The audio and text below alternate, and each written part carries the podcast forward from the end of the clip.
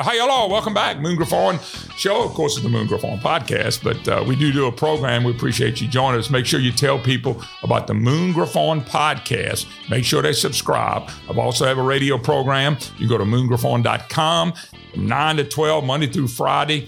Uh, you can check us out in the mornings, and uh, we'd love for you to be part of that as well. But today I got a great guest. He's Congressman Mike Johnson. You've seen his name out there many, many times. Mike has been a really staunch conservative. He's been a really fighter for the American people. Uh, he's a congressman from Louisiana, but but he's but he's he's in the leadership positions too. So he's he's opportunity to to talk about some different things. Anyway, Mike, how you doing this morning, man? I'm, I'm doing great, Moon. Great, great to hear your voice, and uh, congratulations on the new podcast. Well, thank you, man. It's it's, it's exciting. We're growing, and uh, I got a good a good guy right here. Sam Stokes is a guy, and Sam probably don't even mention his name, but Sam's really good at this. He's a professional, uh, trying to get me online so we can really let this thing take off after the first of the year. But Mike, thank you for being part of it. Hey, uh, I, am gonna cover a quick subject with you. The main one I want to start with is all the stuff going on about Twitter, the FBI, who knew what, what they were really doing, investigations. Uh, I even, I, even one of the congressmen said we need to shut the FBI down and start all over.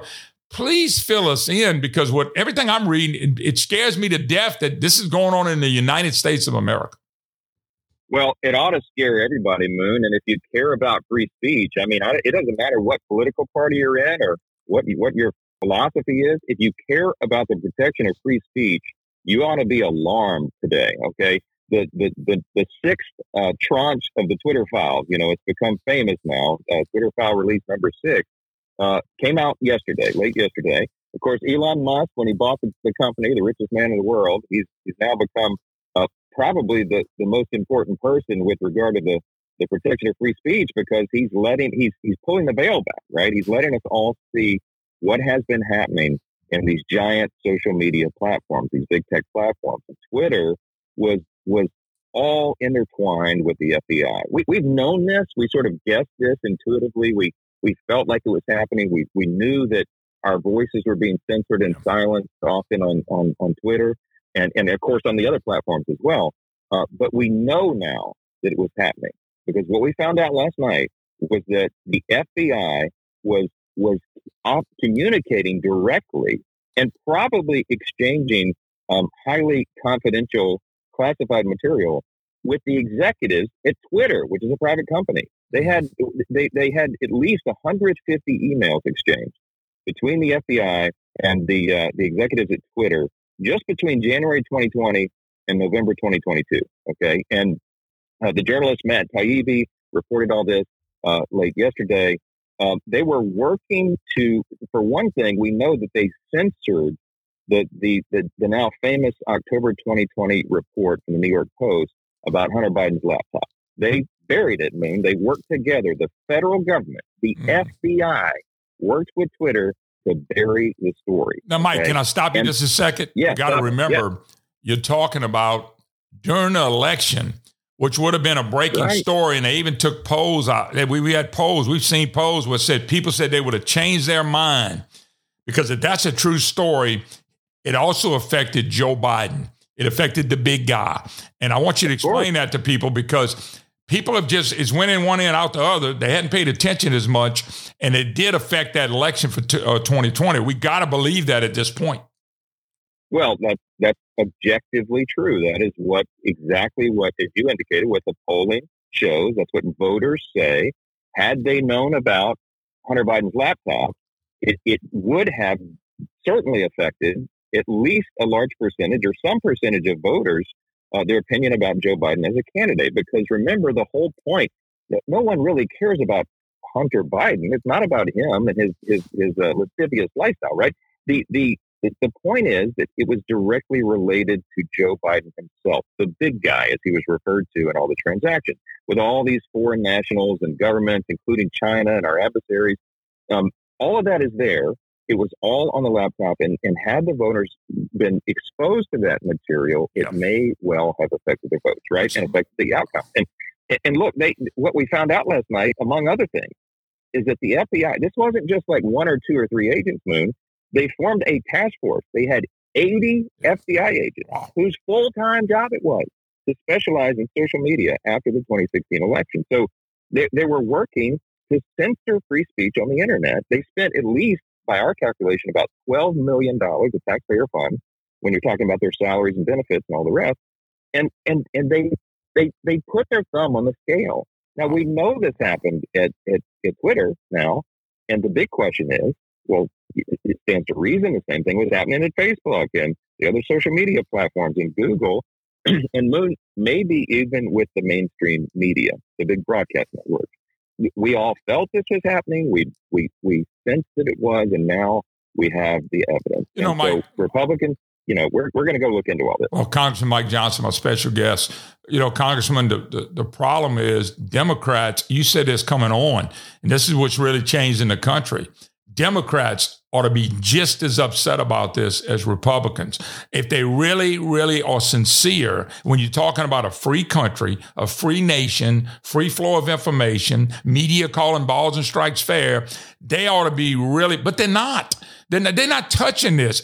So my next question is, when the Republicans who, who will have the power after the first of the year, will this be a major investigation? Number one. And number two, will it help to find out the truth or will the media beat it back to where it's actually used against the Republicans saying, well, all y'all want to do is go after lawsuit and go after Biden? Well, what is it? One, uh, four, five, seven years they've gone after Trump. And they still hadn't right. stopped going after Trump. But I don't like to go tit for tat, but this is an important issue. And if it's not, but it's not important for, for the Democrats, which is about half the country now. That's exactly right. This has nothing to do with political retribution. Of course, they're going to say that. Of course, that's going to be the narrative that the, the mainstream media has, and these, you know, all big tech and Hollywood and everybody else, because they're trying to protect the left. They're trying to protect sure, the Democrat sure. Party. But we are going to follow the truth. We have a constitutional obligation. Congress has a constitutional responsibility to to have oversight, to make sure that free speech is protected, to defend and uphold the Constitution itself. And, and it's, there's nothing less than that at stake here. There are some major issues intertwined in this. I mean, first of all, the FBI has lost the trust of the American people. A large percentage of people don't, they, they no longer believe in our system of justice. They don't believe that it, we have equal justice under the law, that this is a fair system. And that is a, that is a perilous thing in a constitutional republic because people have to know that the system of justice is blind, and it's not here. We know that that's true. And and and then you've got these big social media platforms, right? That is the free marketplace of ideas now. That is the the public square of our age and our generation. And and if you have the government putting its thumb on the scale, scale censoring and silencing conservative viewpoints, you don't have a free marketplace of ideas. You don't have the free exchange of ideas. You can't have thoughtful public debate anymore because the government is preventing it, and that is serious stuff. But Mike, don't you think said Congressman Mike Johnson, my special guest. Don't you think, Congressman, that since I'm gonna say since Obama, and I'm gonna say that because he was real tired with the same media we're talking about in the, in, in the social media. But don't you think we've moved into a time of free speech to now a time of this is the narrative, and you better believe this. And if you don't, we'll use the FBI and we'll use anything we can against you because the narrative. And I'm just giving you some examples. Mask the vaccine mandate, the, the sure. climate change. You got to believe this. And if you don't believe this, you're wrong.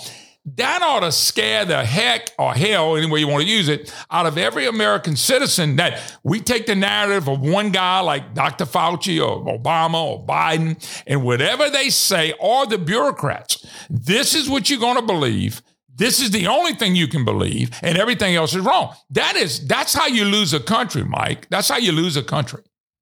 That's exactly right. That is the opposite of freedom. That is tyranny. You just described the practices of the, the, the, the Chinese Communist Party. You know, these tyrannical regimes, they force uh, thought. They they uh, enforce it with the rule of the law, and and we don't. We're, we're we're sliding into that. If we don't vigorously defend individual freedom and limited government, we are going to lose this great republic, this great experiment in self governance. This we're only 246 years into this, man. We've got to defend it with everything we have, and you're going to see the House Republicans do that beginning early January. You, uh, I, and I know you may not can answer this question. One more quick question. I want to move on, catch a couple of quick subjects before I let you get out of here. Uh, is there a chance that uh, you're a constitutional lawyer? And mm-hmm. I know from watching you, not only here in Louisiana, but nationally, people have looked up to you Will you be one of the guys that maybe with an opportunity to be on the right committee to ask the questions?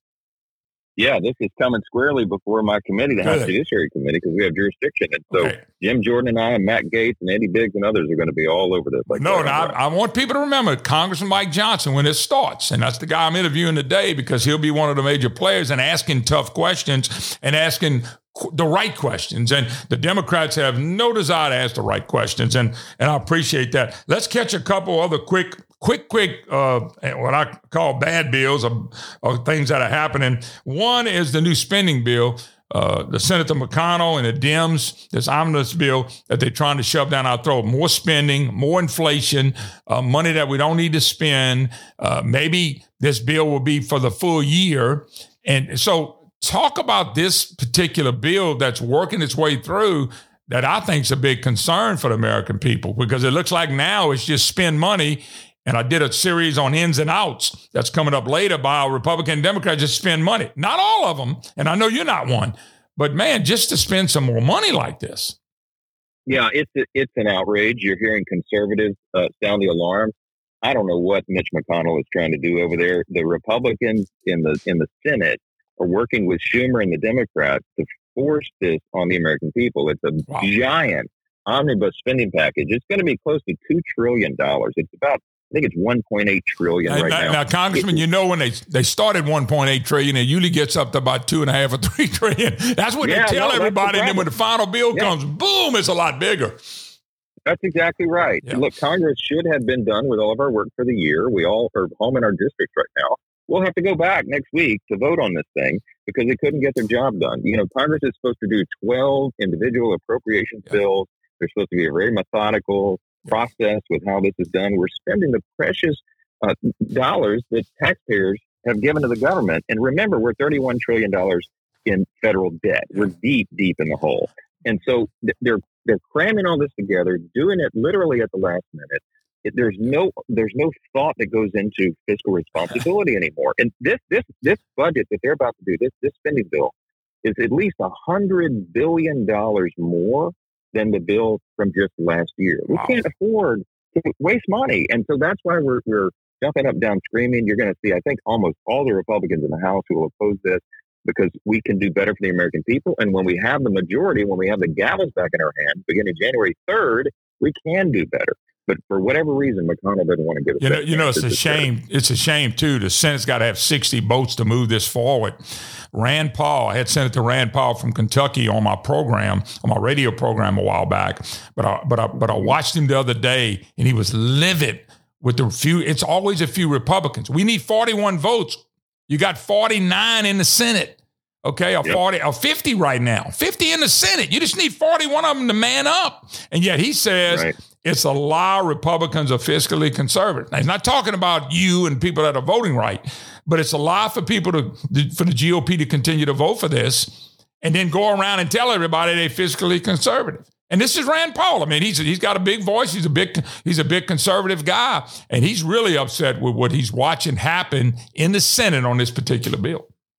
Rand is exactly right. I wish we had you know fifty more of him in yep. there. There, there. There's a handful. You know, you've got Mike Lee and Ted Cruz and and uh, Josh Hawley and guys like that, but they're they're they're vastly outnumbered uh, by the, you know these big spending RINOs. I don't know how to say it. it you know the the Mitt Romney caucus. Mm-hmm. You know mm-hmm. they're going along with the Democrats on everything, and and they're bankrupting the country. We are look. This is the freedom of our children at stake here. If we go any deeper in federal debt, we're going to be owned by China. We practically are now. Yeah, and, and our kids are not going to have the same freedom and opportunity and, and security that we have just because of these decisions. It's well, outrageous. Senator Rand Paul was really on it. I played a, a, an audio for my uh, radio audience, which you've been on many times. And I played him going off on the Republicans because, eh, you know, Mike and uh, Congressman Mike Johnson, my special guest, uh, me and you talk about this too. We got a lot of good conservatives. We always seem mm-hmm. not to have enough, not to have enough. Yeah to beat the bills back we need to, not to have enough to push things forward. There's always that percentage of Republicans. That's a whole new ball game. Uh, but I'm not going to go into that. I've got one other real big question for you. And of course, the Speaker of the House and what's happening with Speaker of the House. What's going to happen with the Speaker of the House? I mean, we're closing in at the end of the year and the first of the year, and the votes are going to come in. We're going to have a new Speaker. And what's going to take place with this? Well, it's a great question. It looks like we're going to make some history on January 3rd. January 3rd, of course, is the beginning date of, of the new Congress. It's, it's, all this is done by by the rules and by the Constitution itself. And the very first act of a new Congress, as soon as as, as we begin, we, we bang the gavel and begin that session, the very first act is that you must elect the Speaker of the House. Sure. With, with 435 members in the House, it takes 218 votes to elect uh, the Speaker. And usually this is already predetermined because the party that has the majority decides who their nominee is, and it's just a pro forma thing. They think we just go in and go through the motions, and that becomes, you know, that's the Speaker. Well, I don't think it's going to happen that way this time because Kevin McCarthy is, is, is not able to get 218 votes committed before that date. And so we may be repeating history that has not been made in a hundred years. It's the last time this happened was 1923, and they, they had to go to many ballots before they determined who the consensus candidate was to get 218 votes. Kevin is Kevin McCarthy is working very hard to get it done, but there's there's some holdouts from the Freedom Caucus, and I think I think many others who haven't gone on record yet um, potentially that, that are just simply not going to give him their vote. So we don't know what's going to happen. Okay. I mean, it's it's a well, very it, interesting time in American politics. As long as the Democrats don't get to pick the speaker, I think we're going to eventually be all right. But we need a good, strong, strong speaker, and that's that's a concern for me. Congressman Mike Johnson, no I appreciate you. You're coming on on quick notice. I always appreciate you, man. I, y'all remember the name because when they do get to the investigation part, Congressman Johnson's sitting on there he's the guy you want to watch on that committee. They got some other good ones, but he's one of the guys that's not scared to ask real questions. And uh, that's why we always appreciate uh, Congressman Mike Johnson. Congressman, thank you. God bless, man. We appreciate it. Thank you, brother. Talk to you later. All right. Thank you. All right, folks, that's going to wrap it up. Uh, a lot more podcasts to come as we grow and grow and grow. Make sure you press that subscribe button. Tell a friend. Uh, the Moon Griffon podcast is out there. Make sure you check us out YouTube, Rumble, all the great places to get your YouTube. We'll see you next time. God bless, and thank you for joining us.